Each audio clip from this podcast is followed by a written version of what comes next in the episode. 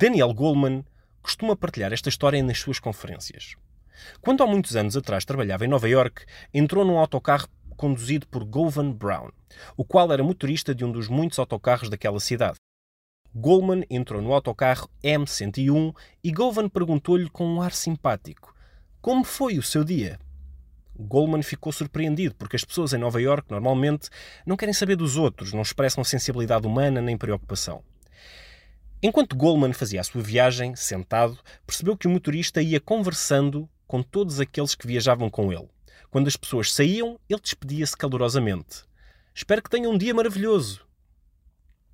Goleman só conheceu o nome do motorista uns anos depois, quando encontrou uma notícia de Brown no New York Times, dando conta de centenas de pessoas que o homenagearam com uma grande festa no dia de início da sua reforma.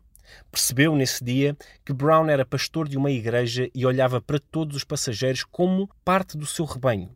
Comunicava e relacionava-se com as pessoas, ajudando-as a ficarem melhor depois de viajarem com ele. Brown, por vezes, falava sozinho e para todos os passageiros.